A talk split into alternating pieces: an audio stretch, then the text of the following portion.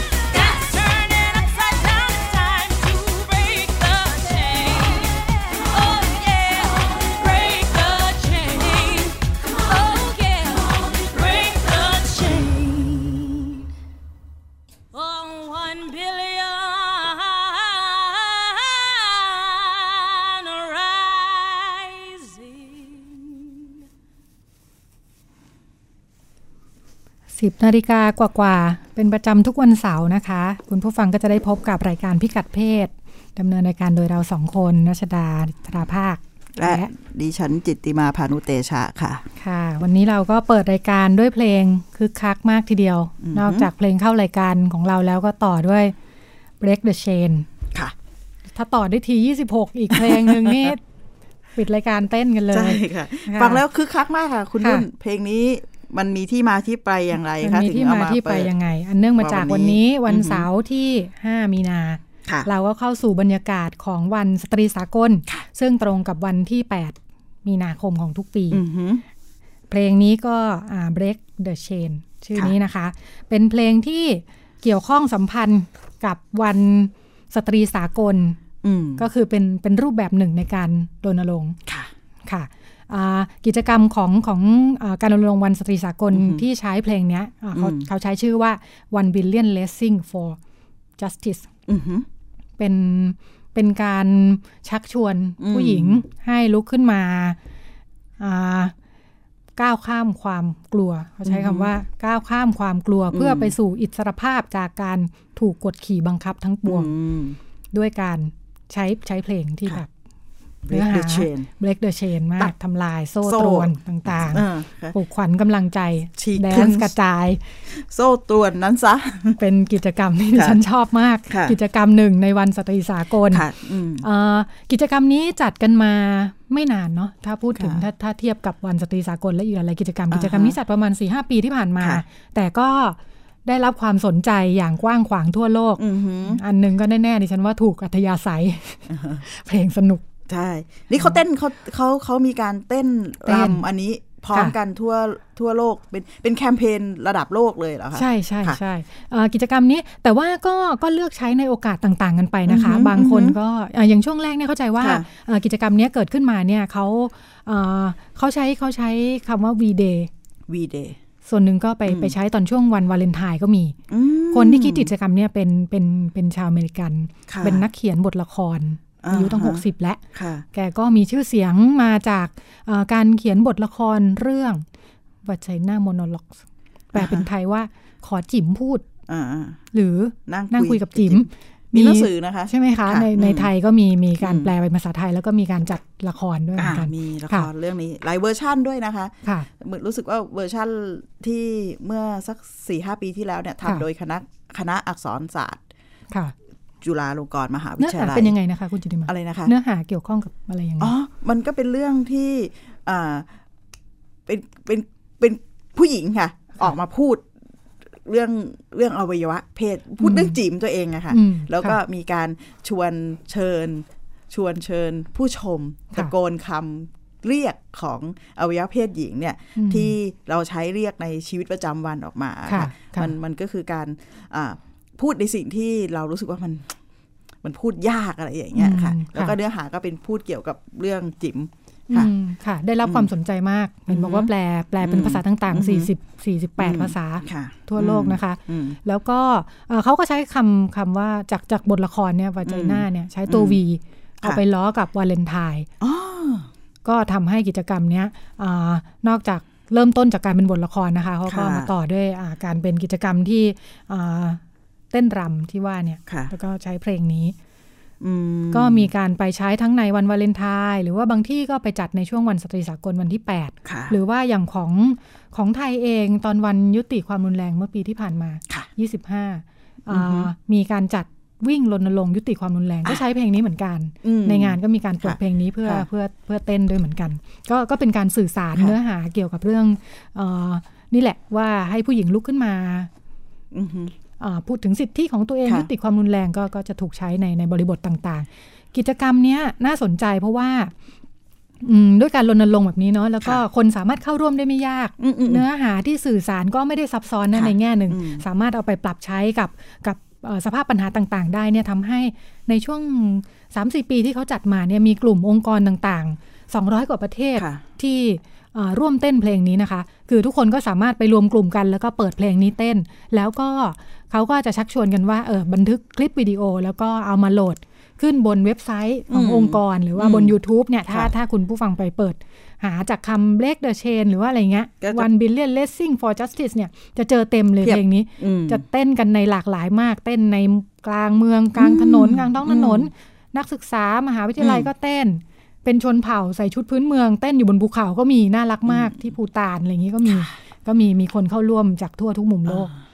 มันเป็นเหมือนกับการแสดงเชิงสัญญาเนาะค่ะที่จะทำให้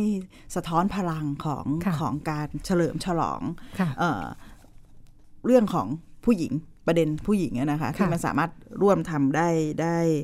ด้หลากหลาย เหมือนเป็นการแสดงออกที่อืมอีกแบบหนึ่งกันนะ จากเดิมที่เวลาเราพูดถึงความรุนแรงการค่ะถูกกดขี่มันค่ะก็จะออกดูดักดักนิดหนึ่งนะอะอะใช่แต่พอใช้กิจกรรมนี้มันเหมือนแบบพลังอะการมีพลังของผู้หญิงเป็นอีกด้านหนึ่งอืมที่จะบอกว่าเออผู้หญิงลุกขึ้นมาค่ะทำบางอย่างใช่ค่ะค่ะอืม ในเรื่องเออวันสตรีสากลเนี่ยอืมก็คล้ายๆกับเพลงนี้เหมือนกันที่เอ่อด้วยแนวคิดที่เป็นสากลเรื่องค่ะการต่อต้านความรุนแรงสิทธิผู้หญิงอะไรเงี้ยนะคะ มันถูกไปใช้ในในในในหลาย ๆ บริบทของแต่ละสังคมค่ะอันนี้ในช่วงต่างประเทศเนี่ยเราก็จะลองมาดูว่าอ่าเวลาเวลาพูดถึงวันสิทธิวันสตรีสากลเนี่ยแต่ละประเทศเอาไปใช้ยังไงบ้าง แม้แต่อ่างาน เบรกเดอะเชนนี่เองนะคะค่ะก็อย่างในอินเดียเนี่ยเวลาเขาเอาไปเพลงนี้ไปเปิดเต้นกันเนี่ยเขาจะพูดประเด็นหลักที่เกิดขึ้นในในประเทศของเขาคือปัญหาเรื่องการข่มขืนอืมก็ก็จะเป็นการรณรงค์ให้ให้สังคมตระหนักถึงปัญหาของอืมการกระทำอย่างนี้ต่อผู้หญิงค่ะในประเทศอียิปต์เองเนี่ย ยังมีปัญหาเรื่องเรื่องการขลิบอวัยวะเพเพศศหญิงค่ะค่ะ การการค้าประเวณีเด็กอือหือการถูกบังคับให้แต่งอืมงานตั้งแต่อายุน้อยๆการละเมิดทางเพศอะไรอย่างเงี้ยค่ะเขาก็ก็ใช้ใช้กิจกรรมนี้เพื่อสื่อสารประเด็นนี้ในในบ้านเขาค่ะในขณะที่ประเทศอย่างฟิลิปปินส์เนี่ยประเด็นก็ก็จะไปอีกทางหนึ่งเลย ของฟิลิปปินส์เนี่ยปัญหาที่ยังค้างคาใจอยู่คืออืมเอ่อปัญหาเรื่องการที่เอ่อ comfort women อืมเอ่อ การการที่เอ่ออือฮึช่วงสงครามโลกสงครามโลกครั้งที่สองอืมนะคะ ที่อ่ารัฐบาลญี่ปุ่นเนี่ยอ่าฟิลิปปินส์เนี่ยเรียกร้องให้รัฐบาลญี่ปุ่นกล่าวขอโทษ กรณีที่บังคับให้ผู้หญิงฟิลิปปินส์แล้วก็ในอีกหลาย ๆ ประเทศค่ะทั่วโลกเนาะที่กองทัพญี่ปุ่นยกค่ะขึ้นไปเนี่ยอ่าไปบังคับให้ผู้หญิงเป็นต้องเป็นโสเภเภณีในช่วงสงครามค่ะโลกก็ค่ะเป็นเป็นประเด็นเป็นประเด็นที่ถูกนำไปเรียกร้องอือฮึในที่ต่างค่ะๆจริง ๆ แล้ววันวันสตรีสากลมีประวัติความเป็นมาที่ยาวนานกว่านั้นอ่าฮะใช่ไหมคะ มา สักประมาณร้อยกว่าปีเนาะเป็นร้อยปีเลยนะใช่ค่ะ เป็นร้อยค่ะปีอะค่ะค่ะ มันเริ่มจากเรื่องของ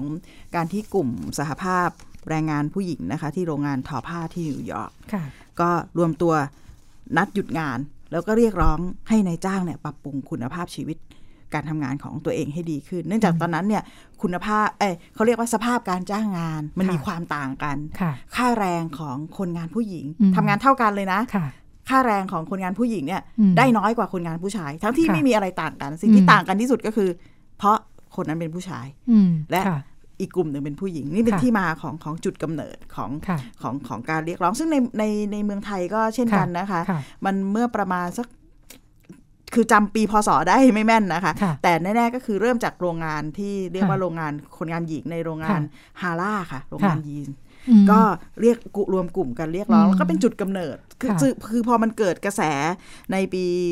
1909 ในในอเมริกาเนี่ยมันก็เกิดทำให้เกิดการเคลื่อนไหวเรื่องนี้อย่างกว้างขวางอืมแสดงว่าเป็นประเด็นแรก ๆ ของเรื่องการพูดถึงสิทธิของผู้หญิง ถูกต้องค่ะใช่ไหมคะเป็นเรื่องแรงงาน เรื่องของคุณภาพเรื่องค่ะคุณเรื่องของค่าจ้างแรงงาน แล้วก็เรื่องค่ะคุณภาพชีวิตของคนงานอืมการทำงานค่ะความจริงไม่ใช่คุณภาพการทำคุณภาพ การทำงานมากกว่าอืมสภาพการจ้างงานค่ะ เหมือนเป็นบทบาทของผู้หญิงที่ที่ก้าวออกมาทำงานนอกบ้านถูเนาะกต้องใช่ไหมคะแล้วก็ที่ยังทำให้ถูเกิกดมองว่าเป็นอืมพลเมืองชั้นสองในค่ะในยะของเออเฮ้ยอาจจะทำงานไม่เก่งเท่าผู้ชายอืมผู้ชายเขามีประสบการณ์มากกว่าอะไรค่ะแบบเนี้ยก็เลยทำให้เกิดสถานภาพการจ้างงานที่ไม่เป็นธรรมอะอืค่ะมก็เป็นยุคแรก ๆ ของค่ะการพูดถึงสิทธิผู้หญิงอืมแล้วก็ดูเหมือนก็จะมีพัฒนาการมาเรื่อยถูกต้องๆในช่วงค่ะที่ผ่านมาค่ะ ค่ะ ประเด็นก็ ดูเหมือนเคลื่อนไปตามตามการพัฒนาของสังคมเหมือนกันใช่ไหมคะ ถูกต้องค่ะค่ะ แล้วก็วันสตรีสากลเองเนี่ยก็ถูกถูกพูดถึงในเอ่อด้วยจุดประเด็นที่ต่าง ๆ กันออกไปเนาะอือฮึรวมทั้งมีคนที่เข้ามาร่วมกระบวนเอ่อหลายหลายกลุ่มด้วยเหมือนกันอืมเอ่ออย่างเช่นของที่ที่มันเป็นเหมือนเป็นการจุดประกายว่าเป็นประเด็นระดับโลกอย่างชัดเจนขึ้นมา น่าจะเป็นน่าจะเป็นตอนที่องค์กรสหประชาชาติค่ะ ดึงดึงประเด็นเรื่องผู้หญิงเข้ามา พูดถึงสิทธิความเป็นธรรมในระดับโลกใช่ไหมคะค่ะ แล้วก็พอมาปี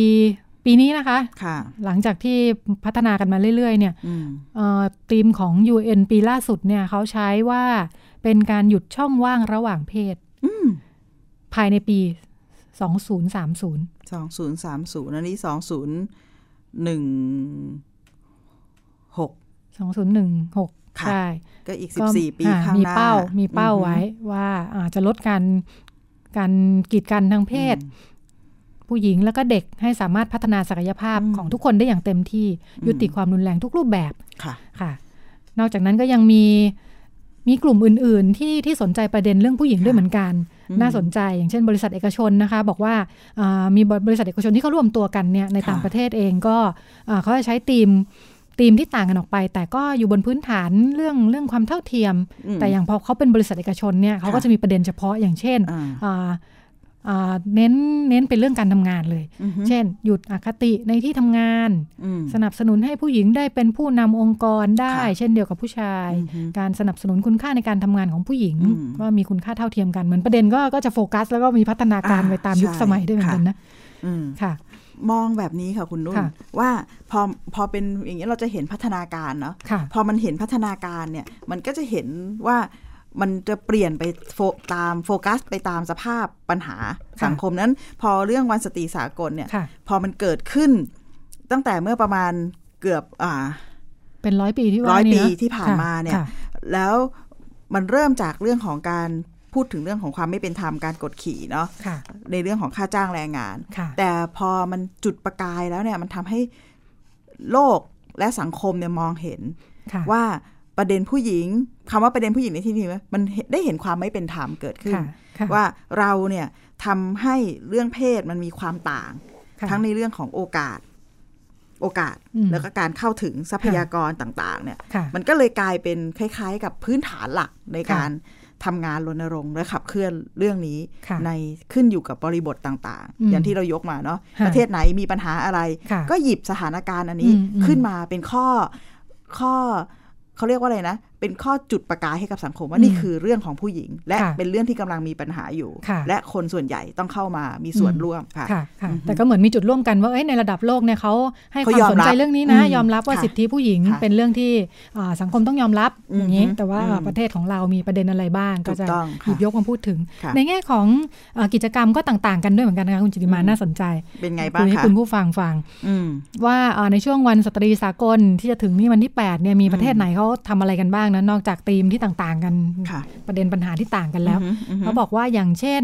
ที่อ่าแคเมรูน โครเอเชีย โรมาเนีย ชิลี อะไรอย่างนี้ วันสตรีสากลของเขาเนี่ยเอ่อผู้ชายต้องให้ดอกไม้หรือของขวัญกับผู้หญิงไม่ใช่แค่คนรักด้วยนะ ให้ทั้งแม่ทั้งเพื่อน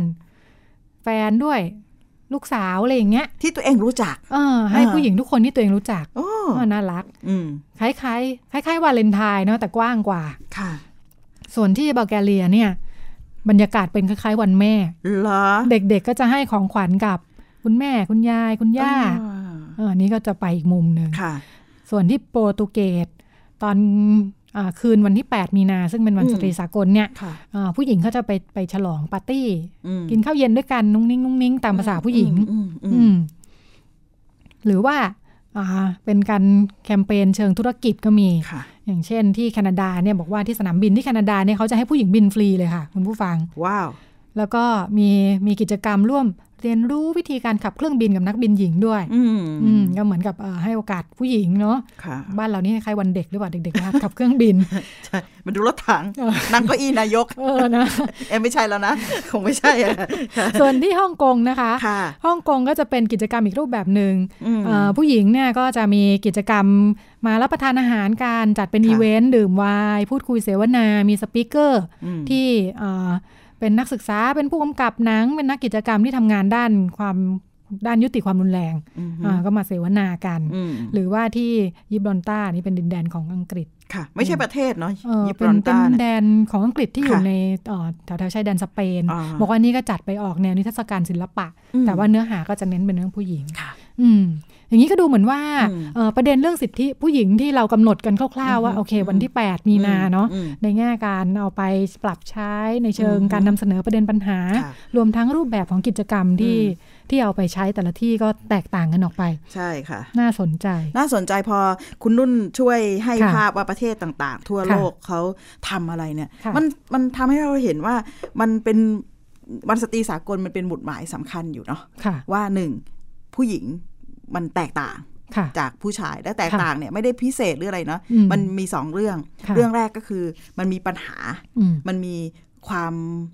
ความไม่เท่าเทียมค่ะเนื่องจากการแบ่งแยกเนี่ยเกิดขึ้นค่ะแล้วเราก็ต้องการซ้อนสะท้อนปัญหาให้ชัดค่ะเจน แล้วสองค่ะวาระแบบนี้เองเนี่ยอืมมันก็ เลยถูกนำมาใช้ในในเชิงการส่งแมสเซจอืมที่อยากจะสื่อสารค่ะในเรื่องนี้ค่ะกับสู่สาธารณะไป แล้วมันก็จะกลายเป็นเรื่องของการยอมรับแล้วก็สร้างเอ่อ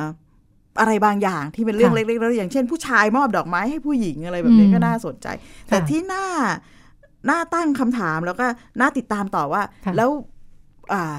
เขาเรียกว่าอะไรนะ หัวใจของมันนะแก่นอืมของมันค่ะในเรื่องของโอกาสค่ะเรื่องของการมองเห็นความแตกต่างค่ะแล้วเรื่องของการไม่ให้ความแตกต่างเนี่ยเป็นอุปสรรค ต่ออมการพัฒนาศักยภาพค่ะแล้วก็การใช้ชีวิตตามความปรารถนาอืมของผู้หญิงอะไรอย่างเงี้ยค่ะมันมันยังอยู่ไหมมันยังอืมคงอยู่ไหมค่ะเพราะมันสะท้อนถึงเรื่องสถานภาพและคุณภาพค่ะชีวิตของผู้หญิงในในทุกค่ะประเทศอะค่ะค่ะค่ะอืม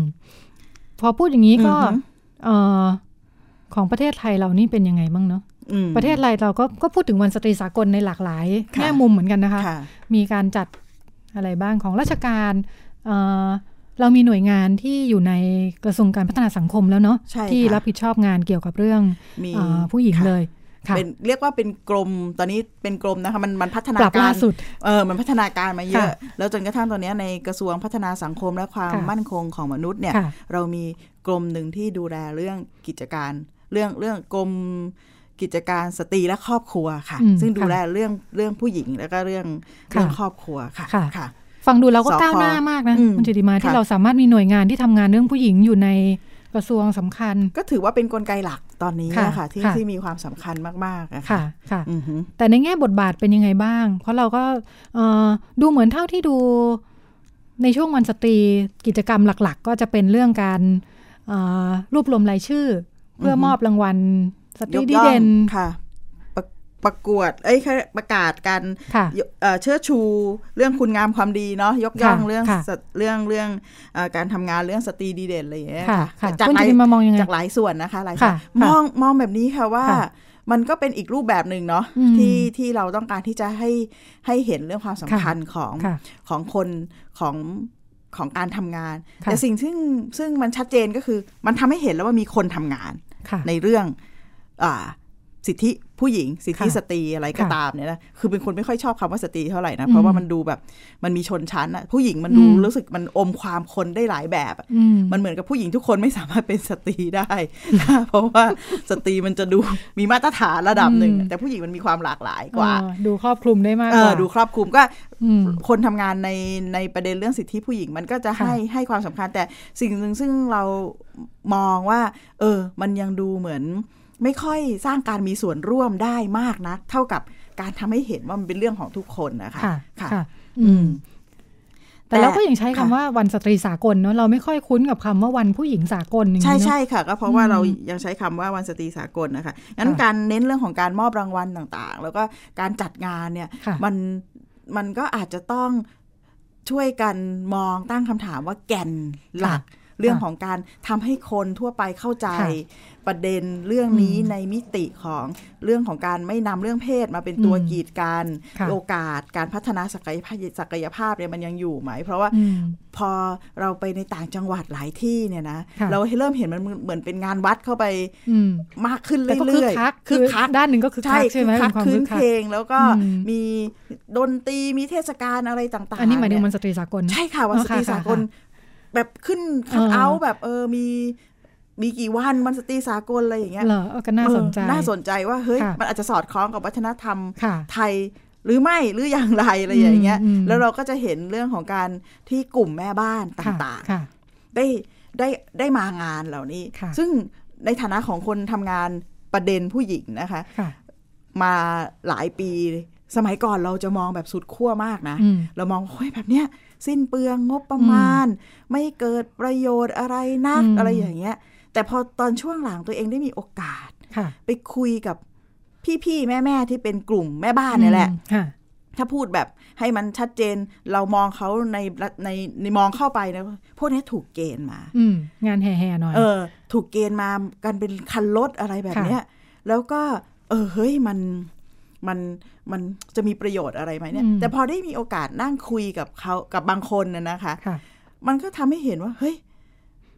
อันนี้ยุคประมาณสี่ห้าปีที่แล้วนะอืมมันก็กลายเป็นโอกาสอันหนึ่งสำคัญของกลุ่มสมาชิกแม่บ้านอืมต่างๆเนี่ยแหละอืมที่เขาจะได้มีโอกาสออกจากพื้นที่อืมตำบลอำเภอเขาค่ะเพื่อจะมาร่วมงานที่มันเป็นทางการค่ะและ เป็นงานที่เขารู้สึกมันเป็นพื้นที่ของผู้หญิงจริงอืมๆเป็นข้อไม่มีเหตุผลอะไรที่จะมาบอกว่าไม่ให้เขาไป เพราะเขาคือกลุ่มสตรีอะอืมแล้วก็สามารถค่ที่จะมาได้ค่ะแล้วก็บางครั้งการใส่เสื้อเหมือนเหมือนๆกัน ใส่ชุดเหมือนเหมือนๆกันเนี่ยเราก็จะมองเฮ้ยทำไมจะต้องมีชุดเหมือนกันอืมแต่มันก็คือการแสดงตัวตนที่บอกว่ามันมีชั้นอยู่อืมค่ะแล้วมีกลุ่มของฉันอยู่เนี่ยค่ะในมุมกลับ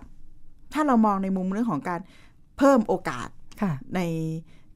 การเห็นโลกที่กว้างขึ้น ได้เข้าค่ะมามีส่วนร่วมที่มันมีที่ทางค่ะของตัวเองเนี่ย โดย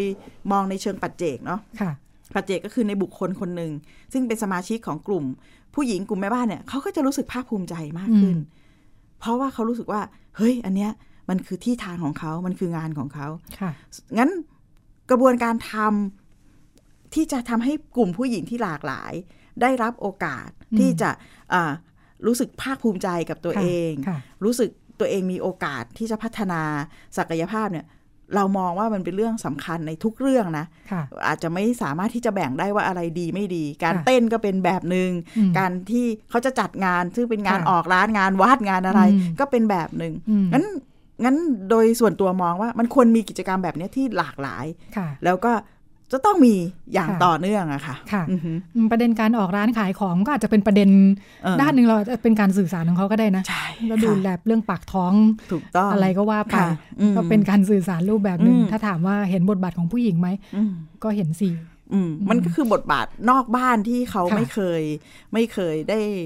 ได้มีพื้นที่ไม่ได้ค่ะเคยมี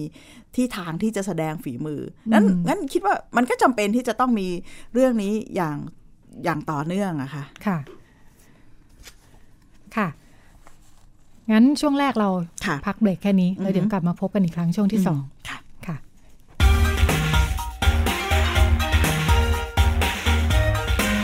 คุณกำลังฟังรายการพิกัดเพศทาง www.thaipbsonline.net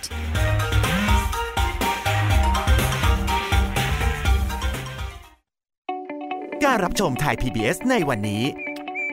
จะไม่จำกัดอยู่แค่ช่องทางเดิมๆอีกต่อไป เพราะนอกจากช่องทางที่คุณคุ้นเคยแล้ว เรายังมีช่องทางที่หลากหลายมากขึ้น ทั้งเว็บไซต์ YouTube Facebook และโซเชียลมีเดียอื่น ๆ เลือกรับชมไทย PBS ตามช่องทางที่คุณต้องการได้แล้ววันนี้ Stay connected เชื่อมโยงถึงกันทุกที่ทุกเวลากับไทย PBS มันคือภัยเงียบอันน่าสะพรึง ซึ่งคนไทยทุกคนควรรับรู้ ทุกวันนี้กรุงเทพมหานครต้องใช้กำลังคนมากมายในการเก็บขยะมากถึง 8,500 ตันต่อวัน เป็นถุงพลาสติกถึงร้อยละ21 หรือ 1,800 ตันต่อวัน กลายเป็นกองขยะถุงพลาสติกประมาณ 73,036 ล้านใบต่อปี ลองคิดดูว่า ถุงพลาสติกหนึ่งใบ ต้องใช้เวลาย่อยสลาย 450 ปี ที่เหลือจะใช้เวลาอีกนานเท่าใด และเมื่อเผาถุงพลาสติกจะเกิดเป็นมลภาวะทางอากาศมากมาย ทำให้โลกร้อน และยังทำให้เกิดสารไดออกซิน ซึ่งเป็นสารก่อมะเร็ง รู้อย่างนี้แล้ว คงต้องตัดสินใจเอาเองว่า ถุงพลาสติกยังจำเป็นสำหรับคุณอีกหรือไม่ ลด เลิก เพื่อช่วยโลก ไทย PBS ชวนคนไทยลดใช้ถุงพลาสติก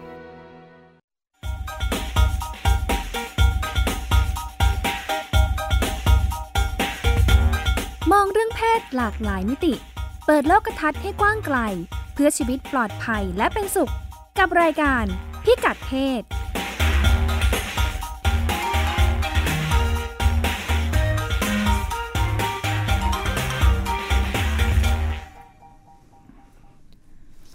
กลับมาพบกับพิกัดเพศในช่วงที่ 2 ของรายการนะคะอ่า เราค่ะมีแขกรับเชิญอยู่ในสายอือฮึค่ะ ดรวราพร แช่มสนิทนะคะ ผู้จัดการแผนงานสุขภาวะผู้หญิง และความเป็นธรรมทางเพศอ่าอาจารย์วราพรอยู่กับเรานะคะ ค่ะอยู่ค่ะ สวัสดีค่ะ คุณรัชดาค่ะ กับคุณจิตติมาด้วยนะคะ สวัสดีค่ะค่ะสวัสดีค่ะคุณจิตติมา ช่วงแรกของรายการเอ่อเอ่อครั้งนี้เราคุยกันเรื่องวันสตรีสากลค่ะอาจารย์ แล้วก็อ๋อครึ่งแรกค่ะเนี่ยก็คุยคุยให้คุณผู้ฟังฟังไปถึงความเป็นมาเรื่องวันสตรีสากลรวมทั้งอ่าการรณรงค์ในประเทศต่างๆ เป็นช่วงทั่วโลกต่างประเทศทั่วโลกว่าค่ะอ่าเขาไปรณรงค์กันเรื่องอะไรกันบ้าง กิจกรรมที่ค่อนข้างหลากหลายค่ะอือฮึก็เลย ค่ะค่ะ ช่วงนี้มาคุยกันของบ้านเราบ้าง อาจารย์วราพรเป็นท่านหนึ่งที่จัดกิจกรรมเรื่องวันสตรีค่ะสากลเป็นประจำทุกค่ะปี ของปีนี้ค่ะทราบว่าจะมีมีการพูดถึงการอ่าฉายภาพยนตร์ค่ะก็น่าสนวัใจนี้ยังไงค่ะบ้างวันวันค่ะที่ห้ามีนานะคะ ก็จะค่ะเนื่องจากว่าวันสตรีสากลวันที่แปดใช่ไหมคะ แต่ว่าค่ะเราจัดกิจกรรมวันเสาร์ที่ห้าเพราะว่าก็ จะสะดวกที่จะให้ท่านที่ทั้งหลายที่อาจจะทำงานหรือว่าเอ่อเรียนหนังสือติดภารกิจอะไรต่างๆนะคะในวันค่ะทำงานประจำเนี่ยได้เข้ามามีส่วนร่วมด้วยอะค่ะค่ะค่ะก็กิจกรรมก็จะเป็นเรื่องการฉายภาพยนตร์นะคะเป็นภาพยนตร์สารคดี ชื่อเรื่องว่า The Hunting Ground หรือว่าถ้าแปลภาษาไทยคร่าวๆ ก็จะเหมือนกับเป็นเป็นสนามการล่าเป็นเป็นเรื่องเกี่ยวกับเรื่องเอ่อประเด็นเรื่องการข่มขืนที่เกิดขึ้นในมหาวิทยาลัยในอือฮึอเมริกาค่ะค่ะแล้วก็เอ่อเอ่อ ในตอนแรกเนี่ยมหาวิทยาลัยก็ไม่ได้สนใจที่จะแก้ไขปัญหาจนกระทั่งนักศึกษาที่เจอปัญหาเนี่ยเอ่อรวมตัวกันขึ้นมา แล้วก็สร้างขบวนการเคลื่อนไหวรณรงค์ค่ะ จนกระทั่งเกิดการเปลี่ยนแปลง ก็เป็นเรื่องที่น่าสนใจทีเดียวค่ะ ค่ะค่ะ อาจารย์วราพรมองมองประเด็นเรื่องนี้ว่าน่าสนใจยังไงบ้างพูดถึงก็เป็นประเด็นที่ยังไม่ค่อยถูกพูดถึงมากนักในบ้านเราเหมือนกันนะคะ ใช่ไหมคะใช่ค่ะค่ะใช่ค่ะ จริง ๆ ในอเมริกาเองเนี่ยก่อนหน้านี้เนี่ยอ่าถ้าถ้าดูตามอ่าเนื้อหาของหนังนะนะคะค่ะประเด็นเรื่องการข่มขืนในมหาลัยเนี่ยเกิดขึ้นค่อนข้างจะเยอะ คือมันมีการเก็บสถิติอะไรต่างๆ เนี่ยก็ค่อนข้างจะน่าตกใจว่าบอกว่า 16 ถึง 20เปอร์เซ็นของนักศึกษาผู้หญิงที่ค่ะเข้าไปเรียนในระดับมหาปริญญาตรีนะคะในมหาลัยเนี่ย ซึ่งเอ่อในอเมริกาเนี่ยเขาก็จะมีเรื่องของการที่จะไปต้องไปอยู่หอพักใช่ไหมคะอืค่ะอ่าออกจากบ้านไปเนี่ยค่ะ ก็ เนี่ย 16ถึง20เปอร์เซ็นเนี่ยถูกอ่าล่วงละเมิดทางเพศนะคะอืมค่ะรวมทั้งถูกข่มขืนด้วยค่ะอืมแต่ว่าอาพอมันมีสถิติในเรื่องของการที่นักศึกษาเนี่ยส่วนคือส่วนใหญ่80กว่าเปอร์เซ็นต์เนี่ยไม่ไปร้องเรียนอืมนะคะค่ะเพราะว่าก็เหมือนกับเอ่อเรื่องของความรุนแรงทางเพศการค่ะข่มขืนในทุก ๆ สังคมอะค่ะ ก็ค่ะผู้ที่ถูกกระทำเนี่ยก็จะมักจะรู้สึกอายใช่ไหมคะรู้สึกอืมว่าอ่าถ้าพูดไปเนี่ยก็จะถูกอ่า ถูกตีตราก็เลยไม่อืมออกไปพูด แต่ว่าในส่วนของคนที่ออกไปร้องเรียนอย่างเงี้ยค่ะค่ะปฏิกิริยาที่ตอบกลับมาจากหน่วยงานที่น่าจะต้องรับผิดชอบดูแล อย่างเช่นของมหาวิทยาลัยเนี่ยก็จะค่ะไม่ค่อยเออให้ความอือฮึสำคัญมากนักอะไรอย่างเงี้ยค่ะค่ะ ก็อัตราการที่จะเอาผิดกับผู้กระทำเนี่ยน้อยมากนะคะอือฮึเทียบกับค่ะความผิดอื่นอย่างอืมอย่างเช่นความผิดว่าโกงข้อสอบอะไรเงี้ยค่ะโอ้จะแบบลงโทษรุนแรงถึงขั้นไล่ออกอะไรเงี้ยค่ะ แต่ว่าอืมพอเป็นเรื่องของการข่มขืนเนี่ยค่ะลงโทษแบบบางที ส่วนใหญ่ไม่ลงโทษ ถ้าจะลงโทษก็คือพักการเรียนอ่าช่วงเวลาระยะเวลาสั้นๆนะคะ หรือว่าบางทีพักการเรียนหนึ่งวัน หรือว่าให้จ่ายค่าปรับพันกว่าบาทไม่ค่ะถึงพันบาทอะไรอย่างเงี้ยค่ะอืมเป็นต้นค่ะแต่ว่าอย่างในเมืองไทยเราเนี่ยค่ะ มันเอ่อเรายังไม่ค่อยได้มีการพูดถึงเรื่องนี้สักเท่าไหร่เพราะว่าที่ผ่านมาเวลาเราพูดเรื่องความรุนแรงต่อผู้หญิงเนี่ยเราจะไปคิดถึงความรุนแรง ในครอบครัวซะเยอะนะคะ แล้วก็เรื่องของเช่น สามีทำร้ายภรรยาอะไรอย่างเงี้ยค่ะอืมแต่จนะริงๆเนี่ยสภาพชีวิตของนักศึกษาในค่ะบ้านเราเนี่ยก็มันก็ไล่ตามคล้ายๆในอเมริกามากขึ้น ก็คือนักศึกษาก็จะออกไปอยู่หอมากขึ้นอือฮึนะนะคะ แล้วก็แล้วก็ของเราเนี่ยที่จะมีประเด็นก็คืออ่าเอ่อนานๆครั้งก็จะได้ยินเรื่องของการที่อาจารย์นะคะค่ะจะมีการอืมเอ่อเอ่อ ล่วงละเมิด หรือว่าสร้างข้อค่ะแลกเปลี่ยนมีการคุกคามทางเพศกับนักศึกษาในแง่ค่ะของการที่จะแลกเปลี่ยนผลประโยชน์อะไรต่างอืมๆแต่ว่าบ้านเราเนี่ยก็ประเด็นเรื่องเนี้ยค่ะยังไม่ค่อยมีคนหยิบยกขึ้นมาพูดอืมให้เห็นว่าเอ๊ะปัญหามันมีมากน้อยแค่ไหนค่ะ ก็เลยคิดว่าการฉายหนังอ่าค่ะสารคดีเรื่องนี้เนี่ย มันน่าจะเป็นตัวอย่างน้อยเปิดพื้นที่อะค่ะ ให้มีการค่ะเอ่อฉุกคิดกันในเรื่องนี้แล้วก็อ่าออกมาพูดกันว่าเอ๊ะเมืองไทยมันมีปัญหาในลักษณะนี้มากน้อยแค่ไหนค่ะค่ะเอ๊ะถ้ากลับไปที่ของของสหรัฐเองเอ่ออาจารย์มองยังไงคะ ในแง่ว่าอ่าเราก็มองว่าสหรัฐเป็นประเทศที่มีความก้าวหน้าเนาะการอืมเอ่อตระหนักเรื่องสิทธิของผู้หญิงก็ดูน่าจะก้าวหน้ากว่าเราอะไรเงี้ยทำไมปัญหาอย่างนี้มันถึงยังเกิดขึ้นอยู่อืมจริงๆเรื่องความรุนแรงอ่า ต่อผู้หญิงความรุนแรงทางเพศเนี่ยค่ะจริง ๆ ในสังคมไม่ว่าจะก้าวหน้า เราพูดกันก้าวหน้าในเรื่องเศรษฐกิจเนาะค่ะหรือว่าเอ่อค่ะ ซึ่งอันเนี้ยมันมันก็ไม่ใช่ตัวที่การันตีว่าจะไม่มีปัญหาความรุนแรงทางเพศเพราะว่าจริงๆเนี่ยค่ะอ่าความรุนแรงทางเพศ ในเรื่องของการข่มขืนในต่างๆ เนี่ยมันไม่ได้เกิดขึ้นเพราะว่าคนเศรษฐกิจไม่ดี แต่มันค่ะเกิดขึ้น เพราะว่าเรื่องทัศนคติ แล้วก็เอ่อ ในเรื่องของเออการเลี้ยงดูอะค่ะ ผู้หญิงผู้ชายต่างกันก็คือว่าเอ่อในอย่างในอเมริกาเนี่ยนะคะเอ่อหลาย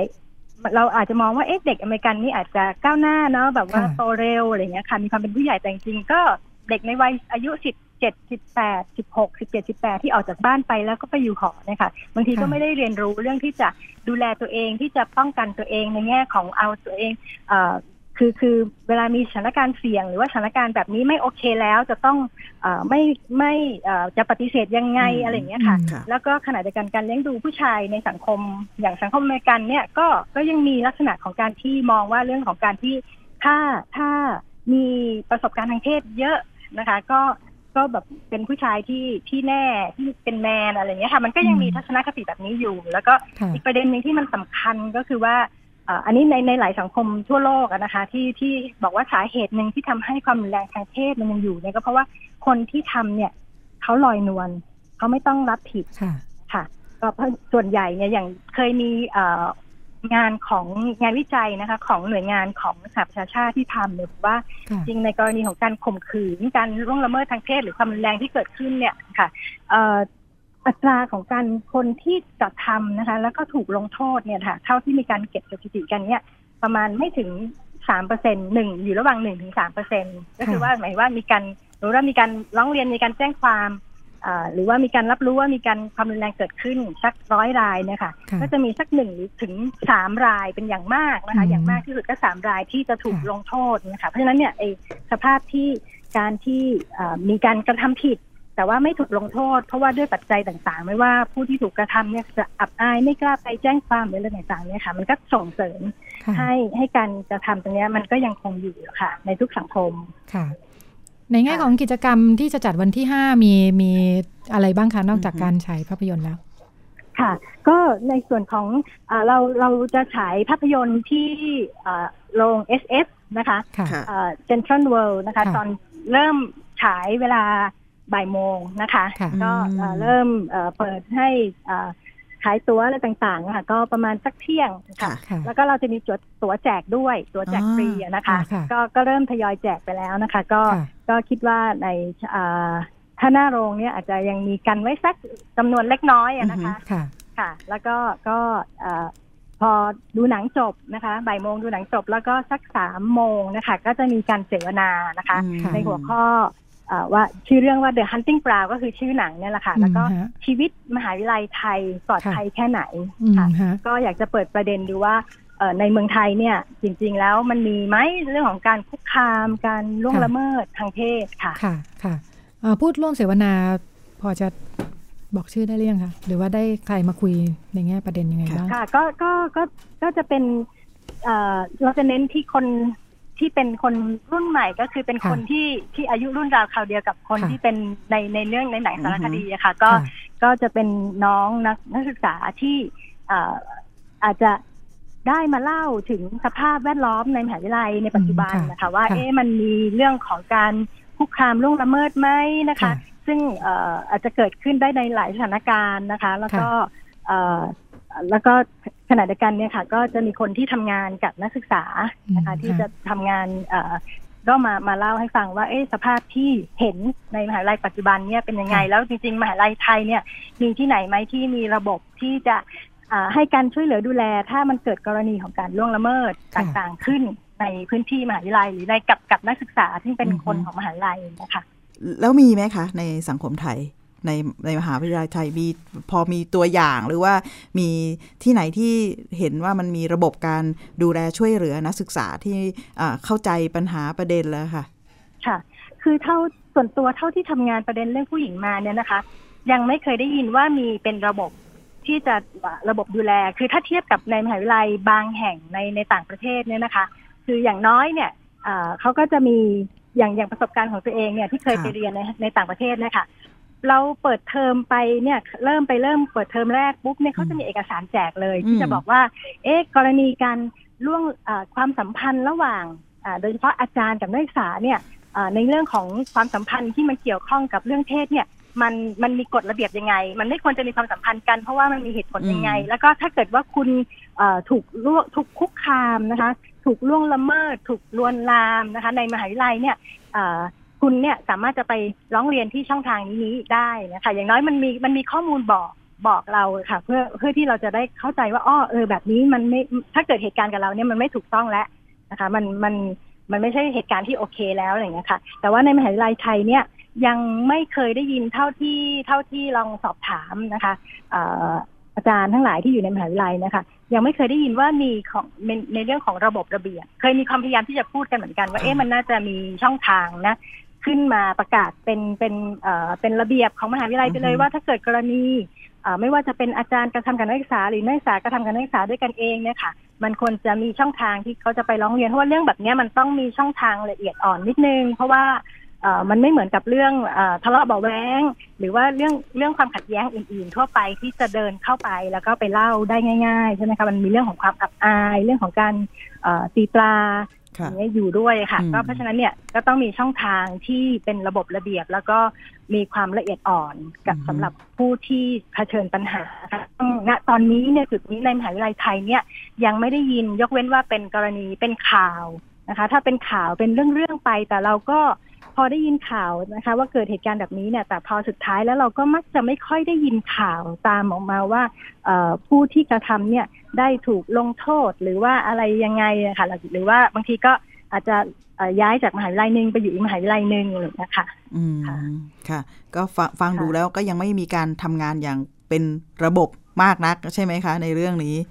ใช่ค่ะอืมแล้วก็ในในเรื่องของความความรุนแรงทางเพศที่มันเกิดขึ้นกับกับคนอายุน้อยเนี่ยค่ะมันก็จะมีลักษณะเฉพาะของมันเพราะว่าบางทีเนี่ย สถานการณ์ที่เกิดเนี่ย มันทำให้คนที่มคนนอกที่มองเข้าไปเนี่ย อาจจะดูเหมือนว่าคลุมเครือว่า เอ๊ะอือหือไปไป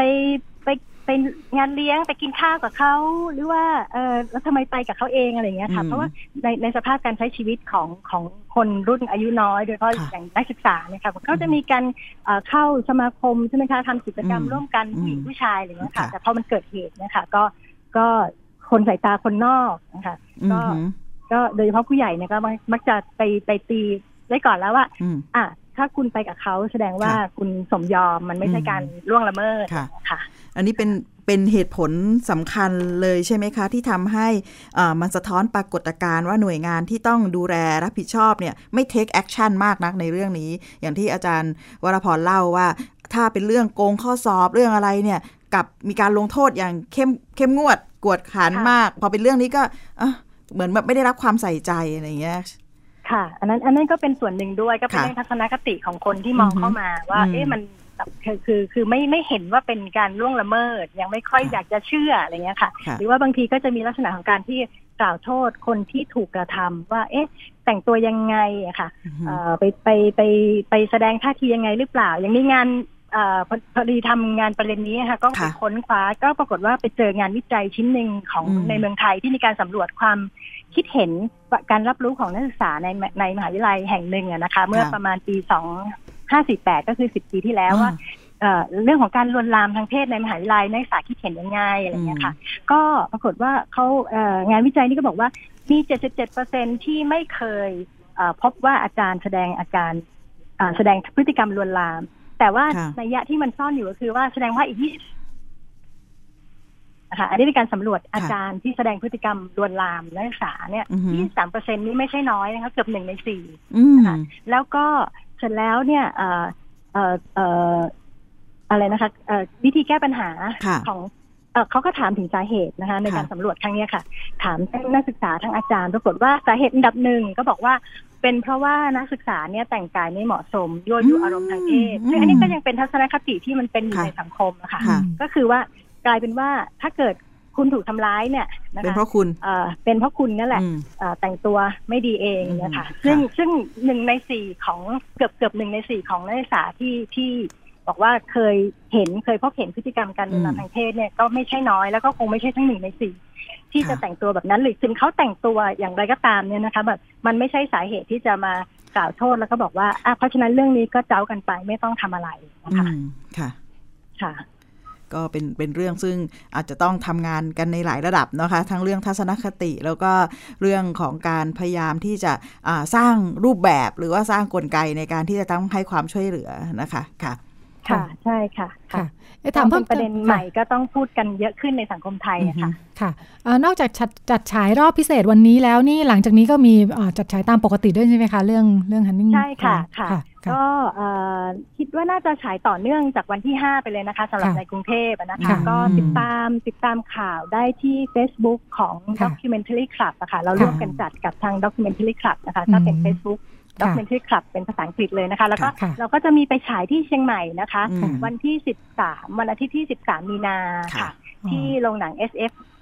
ที่เมย่าห้างเมย่าค่ะนะคะค่ะก็เอ่อเวลาก็ประมาณเนี้ยค่ะ ประมาณเอ่อช่วงบ่ายๆเหมือนกันนะคะ ก็ยังไงค่ะติดตามข่าวได้ที่ Facebook นะคะก็ Facebook ของโครงการสุขภาวะผู้หญิงค่ะนะคะหรือว่าเรามี Facebook อีกอันนึงนะคะ เป็นเรื่องประเด็นการรณรงค์โดยเฉพาะก็คือ 1,000 ล้านเสียงยุติความรุนแรงอืมต่อผู้หญิง ชื่อยาวนิดนึงแต่ว่าค่ะถ้าเซิร์ช1,000 ล้านเสียงก็คงจะพอเจอค่ะ ค่ะค่ะค่ะงั้นงั้นสุขภาวะผู้หญิงและ และความเป็นธรรมทางเพศใช่ไหมคะ แล้วก็ค่ะหนึ่งพันเอ่อชื่อชื่อโครงโครงการสุขภาวะอ๋อผู้หญิงโครงการสุขภาวะผู้หญิงนะคะ เป็น Facebook นะคะ แล้วก็อ่าอีกหนึ่งอันก็คือเรื่องของหเป็นึ่นงเพพันจค่ะเป็นเพจนะคะหนึ่งพันล้านเสียงเสียงยุติความรุนแรงต่อยุผู้หติญิงความรุนแรงต่อผู้หญิงนะคะ ก็สามารถติดตามได้สำหรับวันนี้ถ้า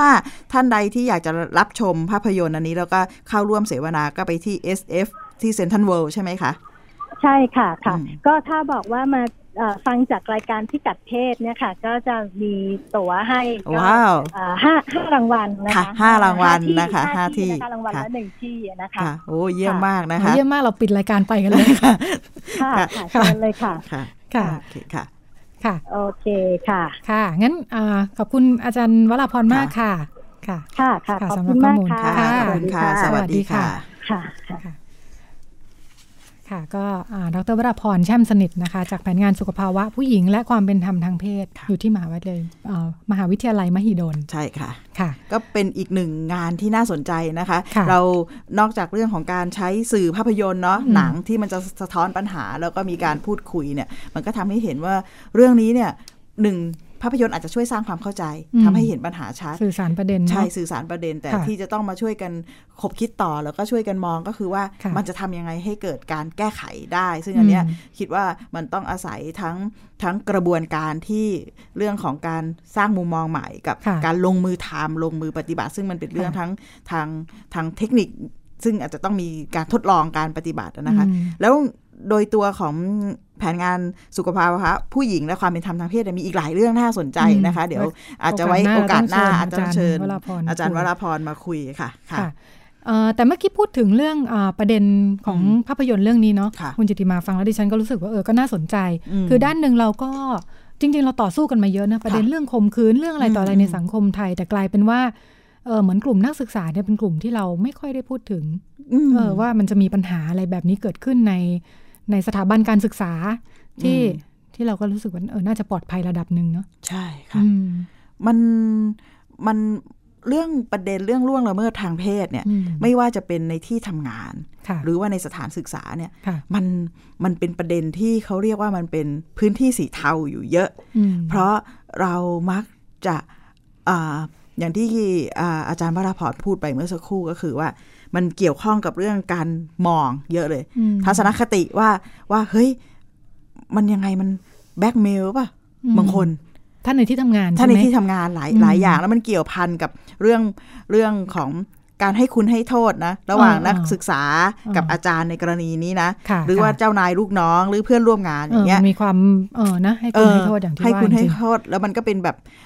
พื้นที่สีเทาแบบเนี้ยซึ่งซึ่งจะท้อนมันก็เป็นเรื่องที่จะต้องมีระบบของการจัดการที่ชัดเจนอืมอันนี้ขอขอพูดในเรื่องของการค่ะล่วงละเมิดทางเพศก่อนค่ะเพราะว่าเอาเข้าจริงเนี่ยมันมีเขาเรียกว่ามันมี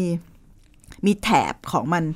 มันมีหลายระดับมากอะค่ะ่ะ งั้นวิธีการที่มันจำเป็นที่จะต้องมีก็คือเราต้องมีระบบค่ะของการที่อย่างชัดเจนว่าจะต้องมีการร้องเรียนค่ะหรือว่าอ่าสามารถที่จะ มีกลไกในการที่จะมีคณะกรรมการที่จะอืมให้ความเป็นธรรมทั้งสองฝ่ายทั้งค่ะที่ผู้ผู้ถูกกล่าวหา และค่ะผู้ถูกกระทำเพื่อที่จะพิสูจน์อืมความจริง อันเนี้ยค่ะมันต้องมีอย่างชัดเจนองค์กรขนาดใหญ่หลายองค์กรค่ะมีค่ะนโยบายเรื่องนี้ชัดเจนว่าเขาค่ะต้องทำอะไรยังไงบ้างค่ะค่ะซึ่งอันเนี้ยถือว่าเป็นมาตรการที่สำคัญมากอืมเพราะโดยตัวของมันเองมันจะเป็นมาตรการเชิงป้อมปรามได้ค่ะค่ะป้องกันเพื่อป้อมปราม เพราะค่ะคนที่ กระกระทำเนี่ยจะไม่กล้า อย่างอย่างพอยสำคัญที่อาจารย์วราพรพูดก็คือว่ามันมีมันชัดเจนว่าผู้ถูกกระทำผู้กระทำขอโทษค่ะค่ะผู้ที่กระทำความรุนแรงทางเพศค่ะเนี่ยมักจะไม่ถูกลงโทษอืมและกระบวนการที่เขาไม่ถูกลงโทษนี้เองค่ะเนี่ย มันก็ทำให้เขาส่งต่อ แล้วก็ทำให้ความรู้ให้รู้สึกว่าเฮ้ยมันทำได้อืมพอมันทำได้เนี่ย มันก็จะทำให้เกิดอืมปัญหาแบบเนี้ยเป็นค่ะวงจรไปเรื่อยค่ะๆนั้นกระบวนการที่นโยบายหน่วยงานนั้น หรือว่าสถานศึกษานั้น เนี่ยพูดไว้ชัดเจนเลยว่าถ้าคุณพบเห็นอะไรไปร้องเรียนได้ที่ไหนอืมอย่างเงี้ยค่ะช่วยมันจะเป็เป็นนหลักการประกันหลัเนาะกประกันป้อมปรามซึ่งอันนี้เป็นค่ะเป็นเรื่องเรื่องเรื่อง เรื่องหลักเลยนะคะ ในอืมการที่จะยุติความรุนแรงต่อผู้หญิงค่ะ แต่ว่าเอ่อถ้าพูดถึงในอ่าเนื้อหาที่มาจากหนังเรื่องนี้เนาะอืมอืมอืมอีกประเด็นหนึ่งที่ฉันคิดว่าเอ่อเป็นเรื่องที่อ่าอาจารย์วราพรใช้คำว่าคลุมเครือค่ะคือในแง่พอมันเป็นความสัมพันธ์ของวัยรุ่นด้วยกันเองเนี่ยอืมอ่ามัน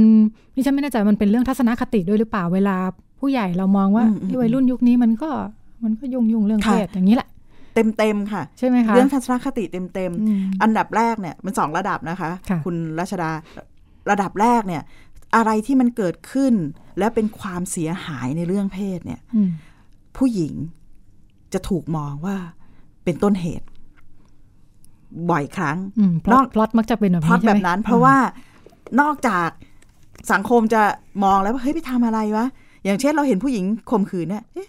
ทำไมไปตรงนั้น อยู่ดีๆ ไม่น่าเกิดไม่เหน่าตุแบบนี้อใช่ยู่ไหมดีๆ ไม่น่าเกิดเหตุแบบอ่าอยู่ดีนี้ๆไม่น่าเกิดเหตุอ่าแบบนี้คำพูดที่จะติดปากติดหัวค่ะเรามันต้องมีอะไรสักอย่างอืมแล้วเป็นอะไรถึงไปตรงนั้นอืมเฮ้ยแต่งตัวยังไงอืมไม่ระวังตัวหรือเปล่าอืมอันเนี้ยจะเห็นเลยว่า การตั้ง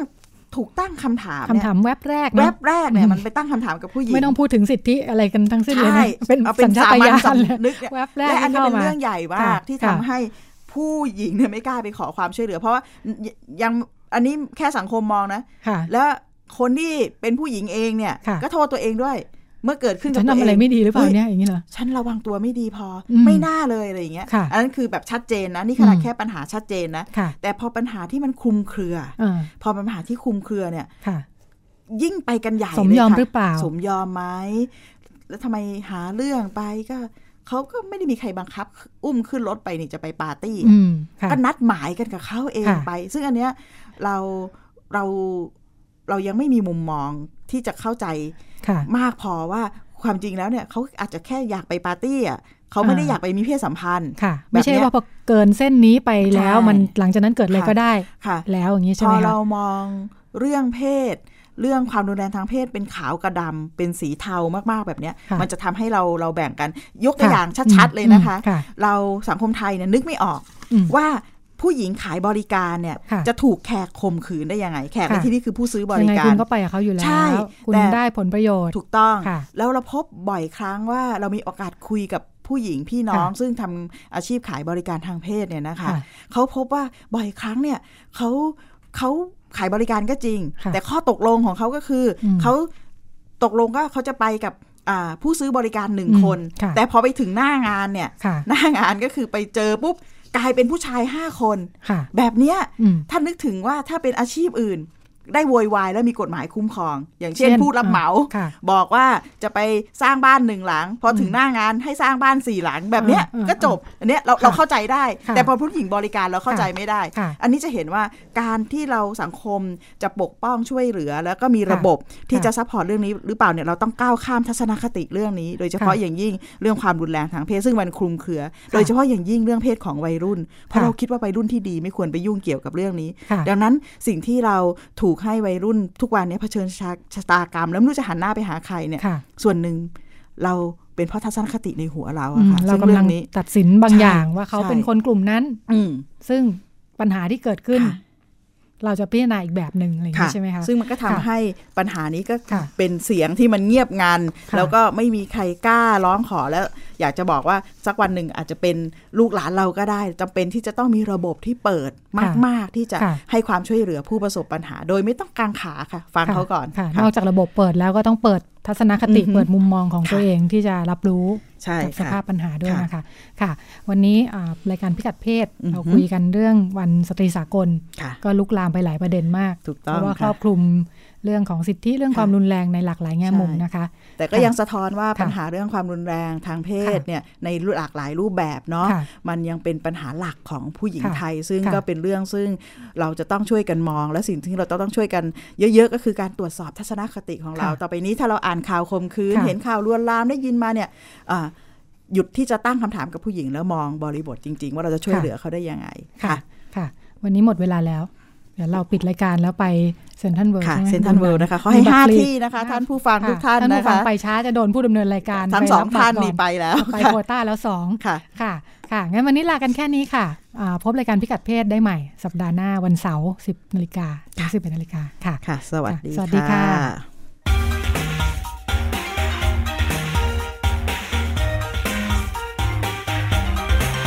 ติดตามรับฟังรายการพิกัดเพศได้ทุกวันเสาร์เวลา 10นาฬิกาถึง 11นาฬิกา